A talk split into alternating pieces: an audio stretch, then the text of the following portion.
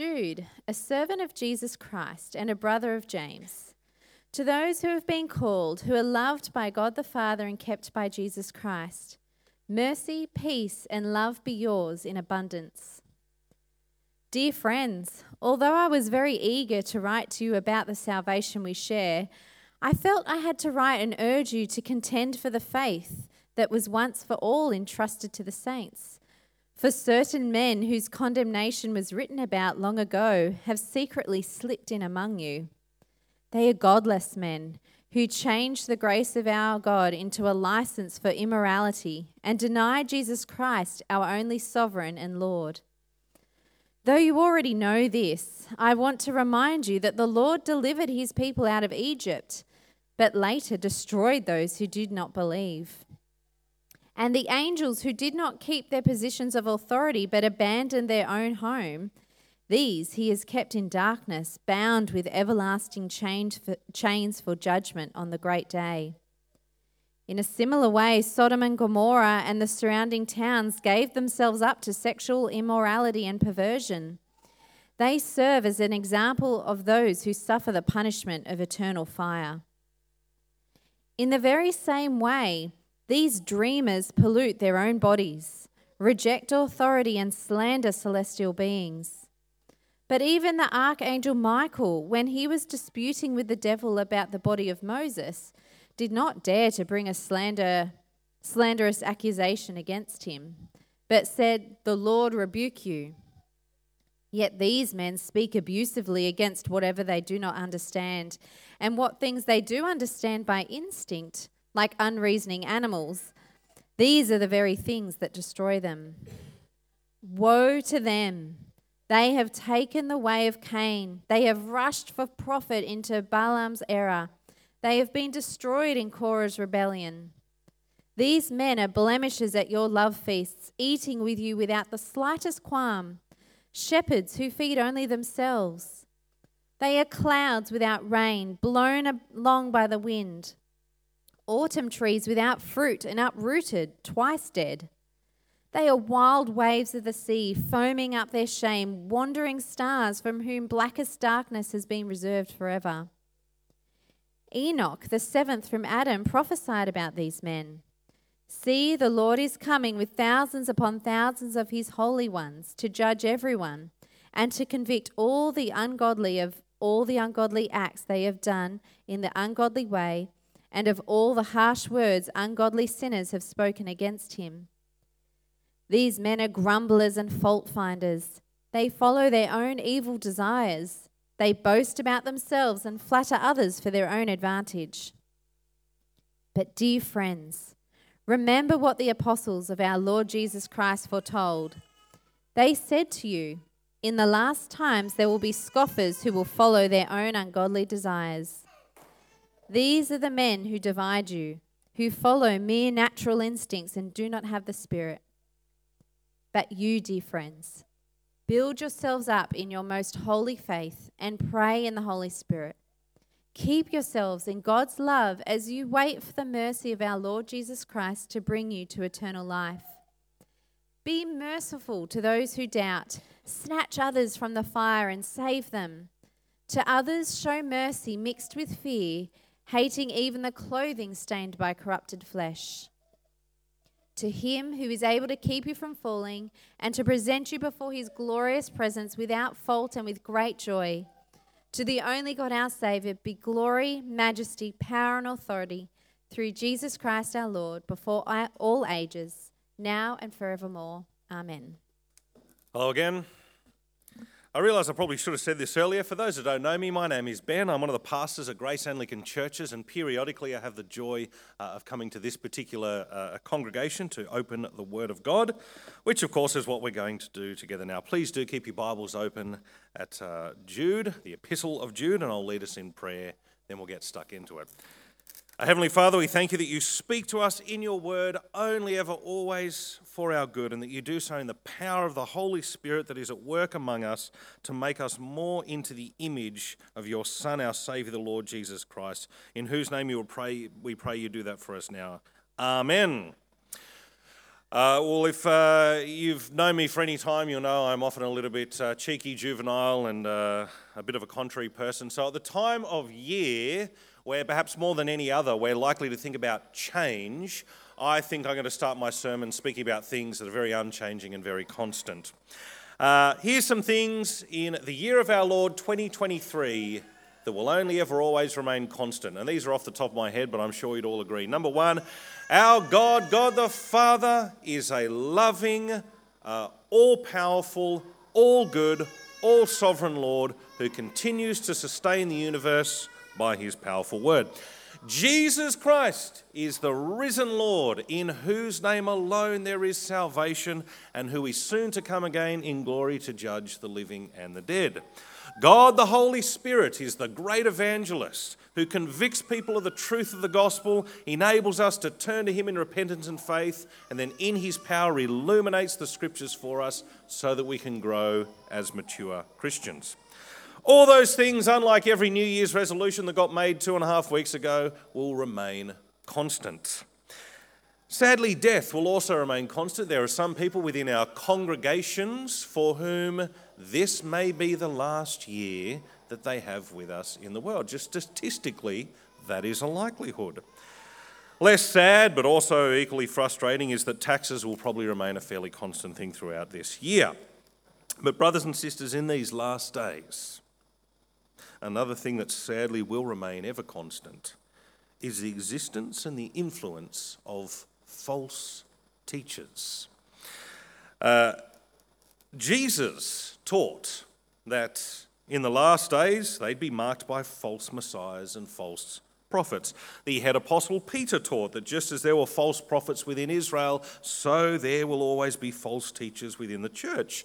The apostle Paul warned that there are false apostles, those who masquerade as apostles of Jesus Christ. The apostle John says that one of the clearest evidences that we are in the last days, in his case, use hyperbole, the last hour, is that even within the first century there were already many anti Christ. Anti means in place of people or teachings who set themselves up in place of Jesus. Just as in a fallen world, it is right to expect the world will oppose Jesus and his followers, one of those forms of opposition to the truth comes from within Christendom. People who appear to be godly and yet whose goal, whether wittingly or not, is to undermine the truth. It is one of the single biggest themes in the New Testament. How ought Jesus' followers stand for truth and against false teachers and their influence? Well, fittingly, near the end of our Bibles, we have these few short letters 2 John, 3 John, Jude that deal precisely with this consistent and ever present problem.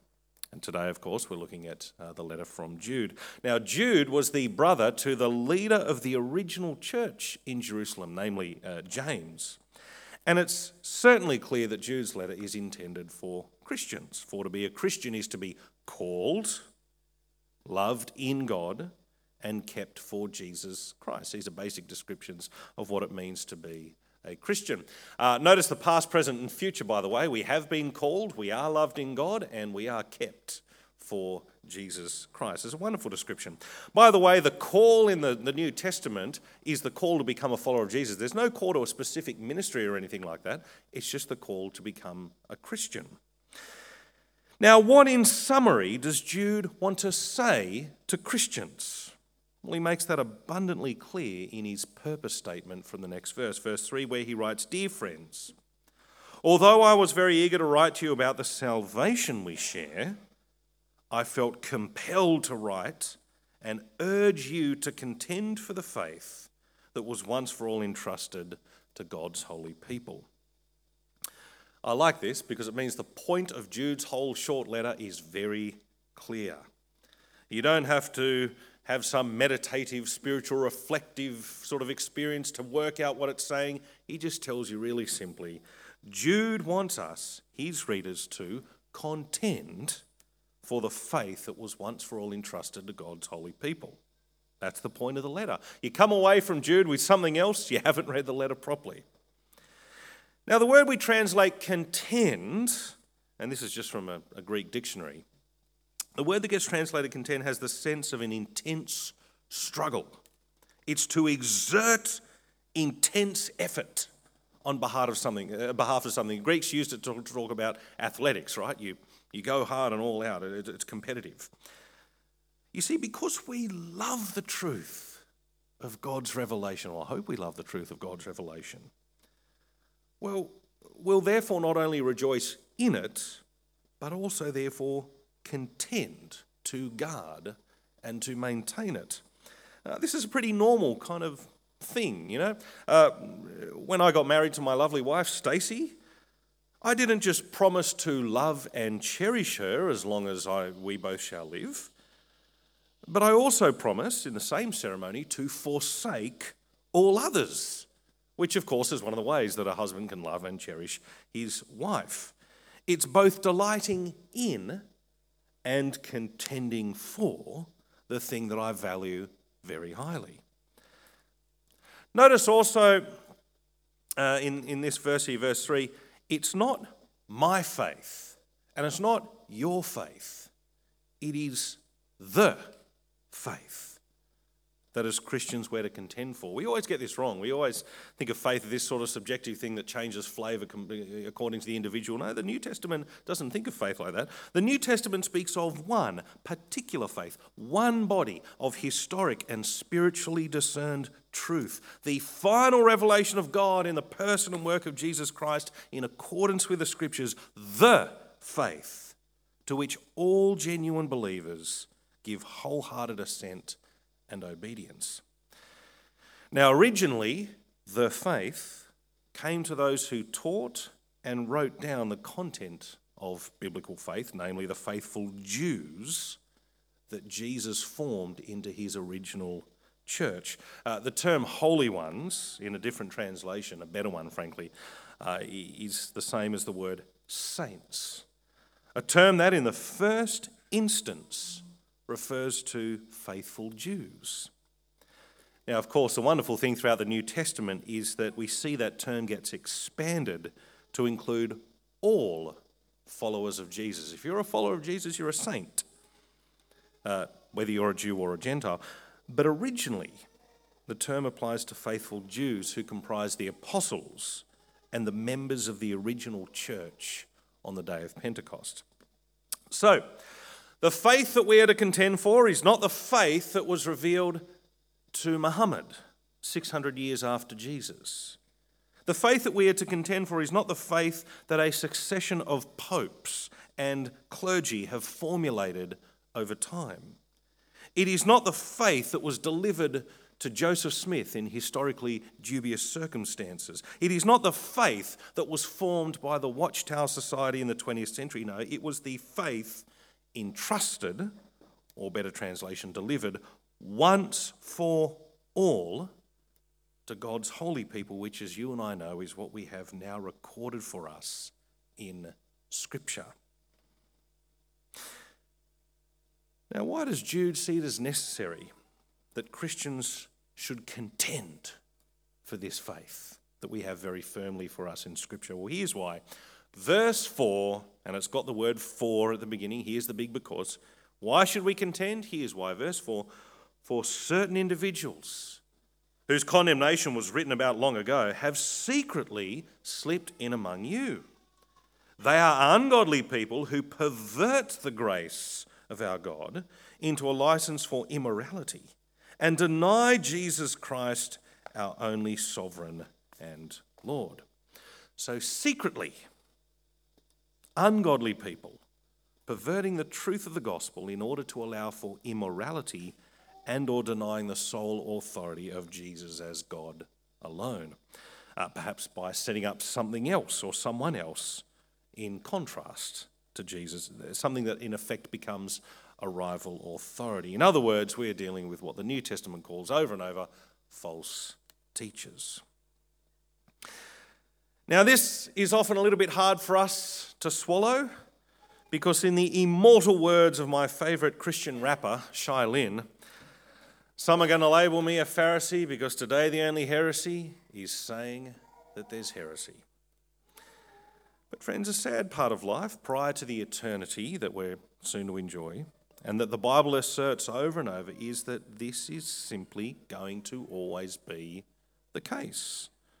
False teachers will be a constant problem for the Church of God in the year 2023 and in every other year that passes until Jesus returns. So, what does Jude reckon we should do about this? Well, to put it simply, we need reminding fairly constantly that destruction is actually the end that false teachers are heading for. It's not the false teaching that gets condemned on the day of judgment, it's the false teacher who is, and don't you doubt it, heading for hell. Verse 5 Though you already know all this, says Jude, I want to remind you, I want to keep it on the radar. I want to remind you that the Lord at one time delivered his people out of Egypt, but later destroyed those who did not believe.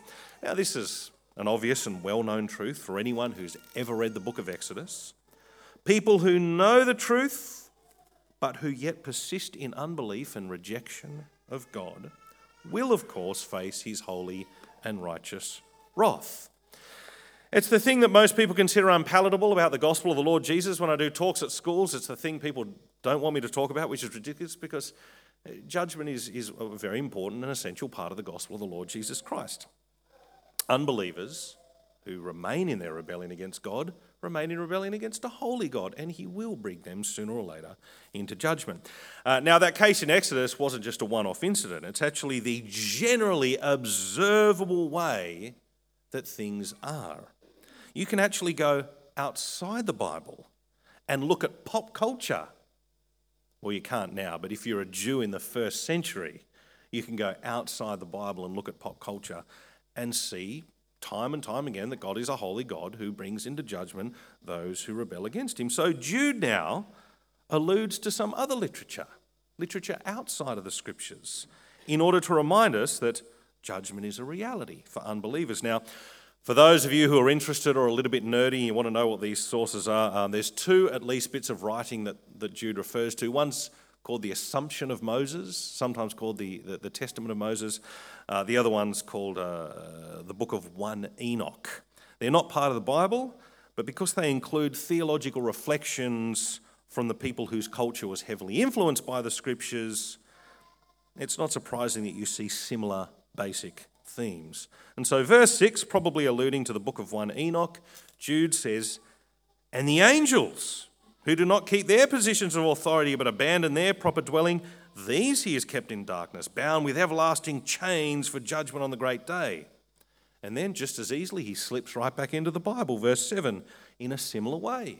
Sodom and Gomorrah and the surrounding towns gave themselves up to sexual immorality and perversion. They serve as an example of those who suffer the punishment of eternal fire. So, even if you don't know 1 Enoch, which I assume none of us do, in the same way, it's just another example from outside the Bible as to the one that he then gives from inside the Bible Sodom and Gomorrah. Both in God's word and even in the popular culture of God's people of the day, we see time and time again that judgment for unbelievers, be they humans or angels, is a reality. And naturally, we're warned to avoid it. But of course, here we're dealing with more than just unbelievers. We're dealing with false teachers who look like believers. So Jude has to go the next step.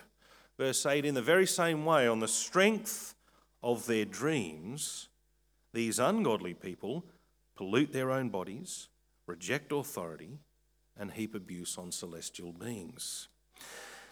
Uh, polluting their own bodies, by the way, uh, refers to sexual immorality. See, you remember Jesus said it's not what goes in to the body that makes someone unclean. So it's not smoking or eating unhealthy food. I mean, those things are unwise, but that's not what's on view here. Uh, but the Apostle Paul, when referring to sexual immorality, says that all other sins a man commits are outside his own body. And Jude has just been speaking about Sodom and Gomorrah, where the sin was sexual immorality. So here, polluting of the bodies refers to sexual sin.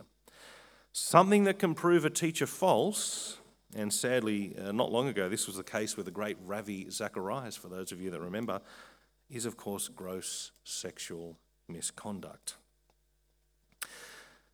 But not only that, there's the rejecting of authority as evidenced by a, a cavalier attitude toward celestial beings, almost certainly meaning angels, given that he's just spoken about Sodom and Gomorrah, where there's angels, and in the very next verse, he's going to speak about an angel. So, celestial means angels.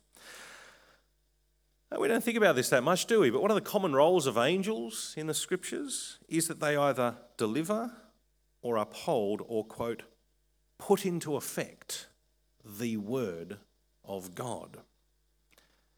Now, Jude has just mentioned Sodom and Gomorrah, where if you remember that story, uh, some angels, in effect, gave a dire warning to the people there not to pursue their sinful indulgence. Sadly, those angels were ignored, and Sodom and Gomorrah went up in flames, and uh, Lot's wife got pretty salty. I'm a youth minister, so yeah. So I think that the idea here is something like this. Whereas the godly teacher will derive his authority from careful, humble, and obvious dependence on the Word of God, the real authority, the false teacher asserts his own authority, perhaps by using rather than sitting under the Word of God.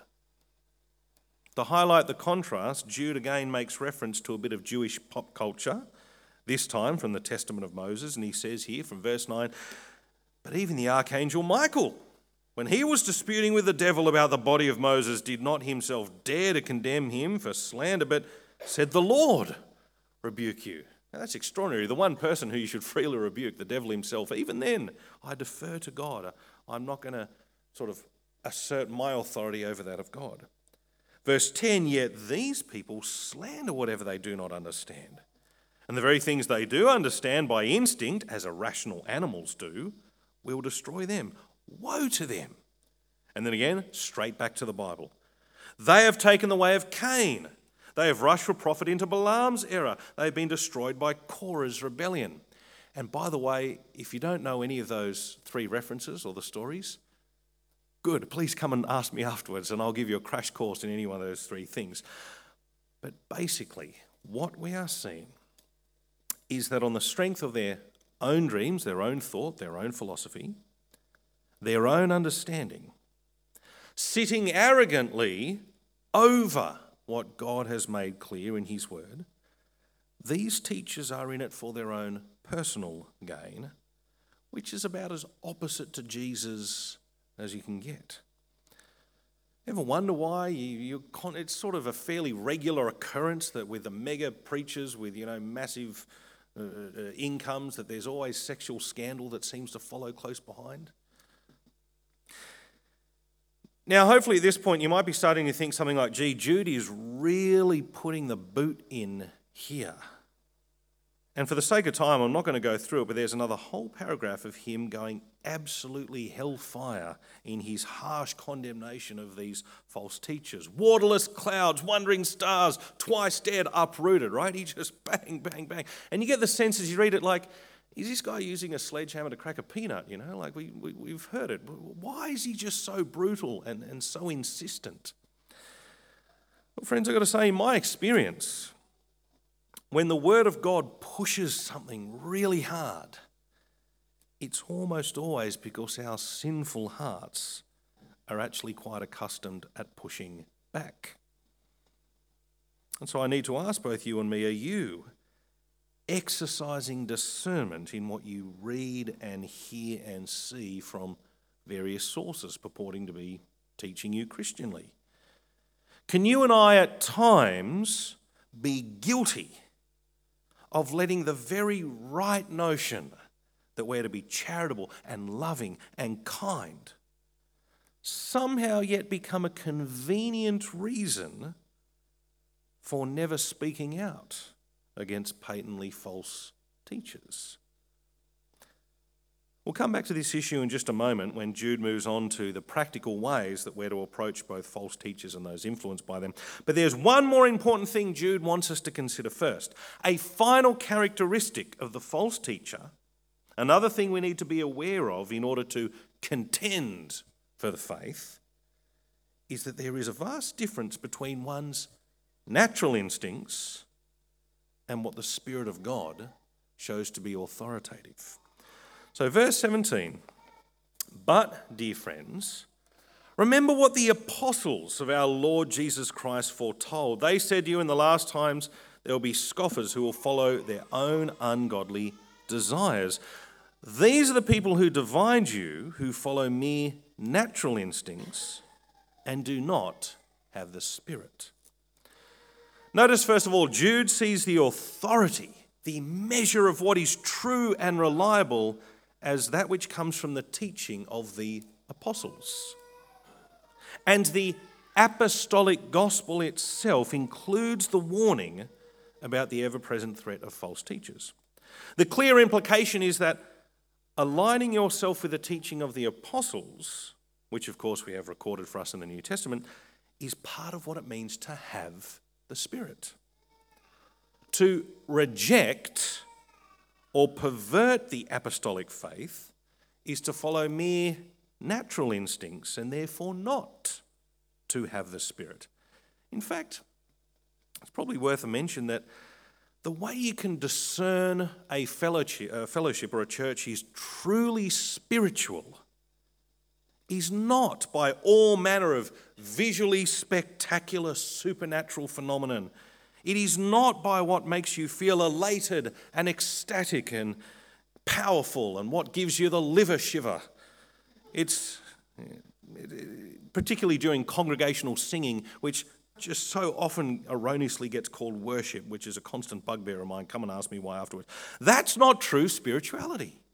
Nor is it by what makes you feel very somber and formal and pious in a spooky building.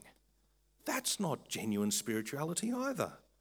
It's by whether or not the apostolic gospel, as given in Scripture, is the thing that the fellowship is undergirded by, the thing that it always goes on about. Many years ago, when I was doing MTS, an apprenticeship for ministry, I um, had the job of running a little Bible study in a residence for the University of Wollongong, and there were a lot of um, uh, overseas students that came there. And, and, and one particular day, I was teaching something from the Bible along similar lines to what Jude's written here. And there were these two lovely American girls, but they were very affronted by what I said, and they pulled me aside afterwards. And one of them, whose dad was a pastor, said, My dad is truly very spiritual. He waits for the inner prompting of God the Spirit, even late into a Saturday night, so he knows what to preach on the next day. Every part of my being felt like saying, Well, I can think of 66 really good things that he could preach on the next day that the Spirit will be truly happy with him to do. And, you know, he could have more preparation as opposed to, let's just face it, following natural instinct and spiritualizing it. I pleaded with those girls to reconsider what the Word of God was making clear. But, friends, it can be extremely difficult to convince someone that they are in dangerous territory when the whole premise of their theology is thought to be genuinely spiritual, where it yet relegates, even because it relegates the Word of God to a very distant second place at best. I once had someone correct me by saying that, well, you need to learn that the letter kills and the Spirit gives life. To which I almost felt like saying, How do you know that? Where did you hear that? It's in the Bible. And when a person is very deep into a scam, it can be hard for them to realize. Perhaps that's why Jude is just so brutal and so adamant in reminding us over and over again that hell is the destination of the false teacher. And perhaps that's why also, very thankfully, he gives us what we need to ensure that we don't get scammed. And also how we can help those who might be called up, caught up with false teachers. The first thing to remember is that being a follower of Jesus is about waiting. Waiting for the wonderful bliss that will be ours in eternity, such that we don't get sucked into thinking that we can achieve perfection or fulfillment here in this life. Verse 20 But you, dear friends, there's a big contrast now, by building yourselves up in your most holy faith and praying in the Holy Spirit, Keep yourselves in God's love as you wait for the mercy of our Lord Jesus Christ to bring you eternal life. Just like in the introduction, we're kept for Jesus Christ. There's a waiting game if you're a follower of Jesus. See, one of the biggest telltale signs of a false teacher is that they will promise health and wealth and success in the here and now. Whereas the genuine gospel always leaves room for the hope of heaven. You'll notice I've left a couple of gaps there in the slide because it's important to emphasize that the your here is plural, to use bad bogan English, use, right? Lots of people. Whereas the faith here is singular, like we've already seen earlier on. Jude is saying, use guys, you peoples, build yourselves up together in the faith, singular, that you've got, the, the holy faith that you've already got. By the way, can anyone think of like a situation where maybe a use, a whole bunch of Christians would sort of be together to build themselves up in the, the holy faith? Oh, yeah, here we are. Well done for you being here. Uh, God's prescribed method, one of his very important prescribed method is church. This is how you build yourselves up in the holy faith. Um, if you're a Christian, you choose to go to church once. You don't think every Sunday will I go face to face. No, no, no. If you're a Christian, you'll be here except for holidays and sickness or very exceptional circumstances. That's, that's just how it is. And this will sting a bit when I say it, it always does, but I'm going to say it anyway.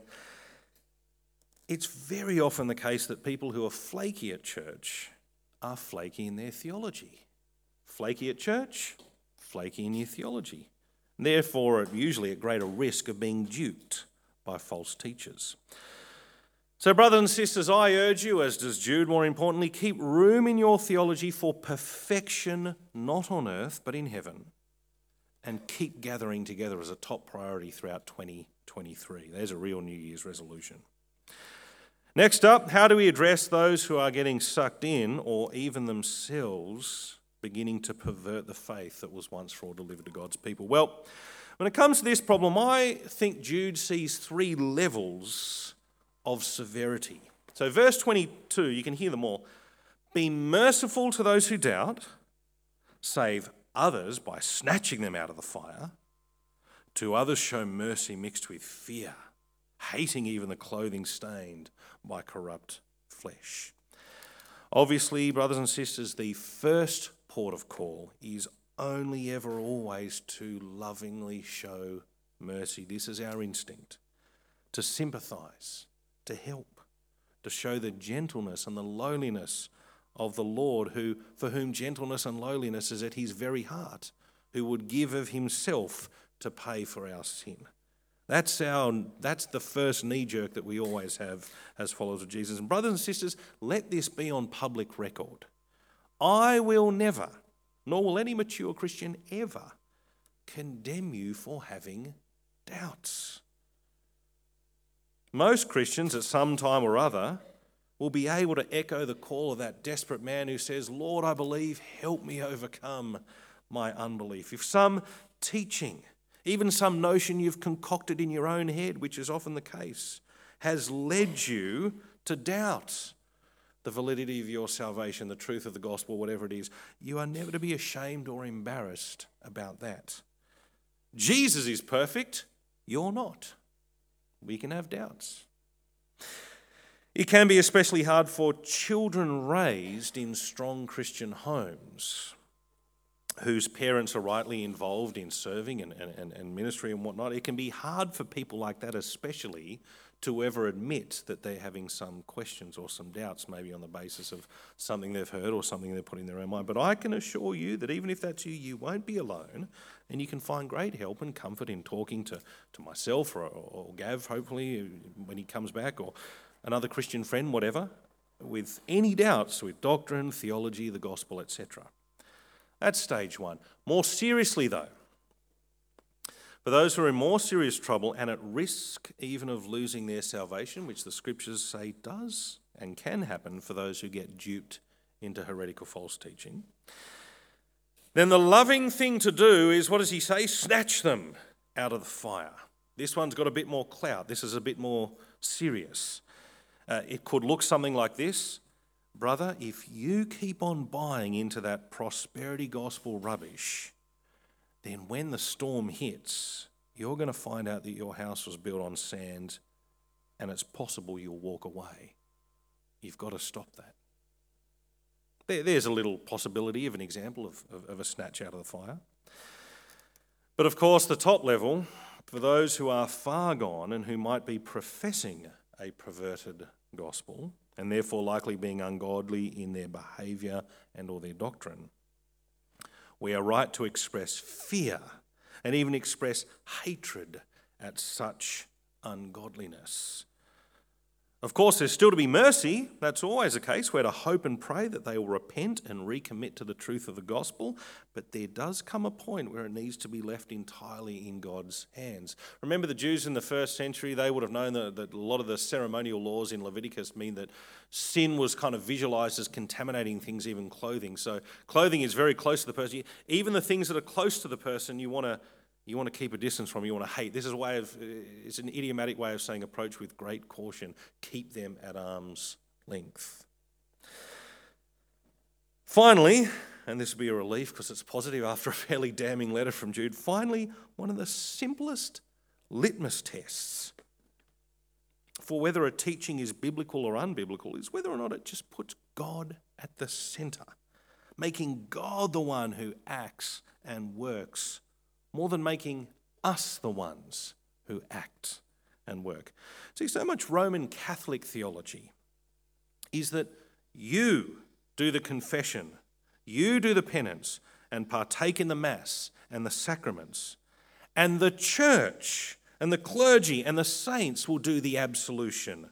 They will provide the sacraments. They will issue the indulgences. They will provide the mediation. You, you, you, church, church, church it gets harder and harder to see where the dependence on Jesus and the work of God are. It's harder and harder to see them as being at the center of that theological picture.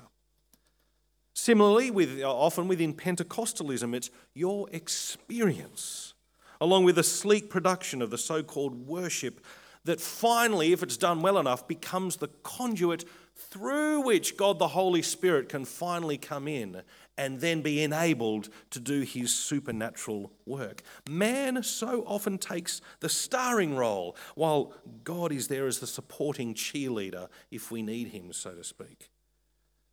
But notice how God centered Jude's well known benediction is at the end of his letter. Verse 24 to him who is able to keep you from stumbling and present you before his glorious presence without fault and with great joy. Notice how passive we are and how all the action is God's. To him. Verse 25 To the only God, our Saviour, be glory, majesty, power, and authority through Jesus Christ, our Lord, before all ages, now and forever. Amen. God is the one who keeps you from stumbling on account of the person work of Jesus Christ our Lord. And that means that whilst it is so important we teach Christian teachers, we we treat Christian teachers with respect and dignity. We've really got to avoid putting them on pedestals. Actually, am I, I've become of the view after looking at this that I think the celebrity pastor ought not to exist. I don't think there should be, I don't think the Bible recognizes such thing as the, the celebrity pastor. The power and authority belong ultimately to God, and the centrality of God and the need to rely on the Lord Jesus will be really transparent in the theology and the teaching of any sound Christian teacher. They will point you not to them, but to Jesus over and over. In the year 2018, the then most popular sermon on YouTube, the sermon that Oprah Winfrey claimed changed her life was a sermon that mentions Jesus a grand total of zero times. Not surprisingly, it was by a patently false teacher. Brothers and sisters, Jude teaches us that Christians are not only to hold to the apostolic faith, but to contend for it. That will involve learning to identify and obviously reject false teachers, building ourselves up in the apostolic Christ centered faith of which church is integral, and of course, where it comes up, seeking to help or correct those who are so influenced. I know it's not glamorous or particularly exciting, but often truth isn't. What this is, is absolutely God honouring, and it's more important than the majority of New Year's resolutions that most of us would have made a couple of weeks back. To that end, let me now conclude in prayer. Heavenly Father, we thank and praise you for your Son, our Saviour, the Lord Jesus Christ, for his person and work that was delivered and was written down by your holy people and given to us plainly in the Scriptures. Heavenly Father, thank you for the warning that there uh, always has until the return of Jesus will always be those who seek to pervert the truth. May we so humbly and dependently rely on your word. May we be careful about what it is that we see and take in. May we leave room for the bliss of heaven in our theology, not looking for perfection here on, here on earth.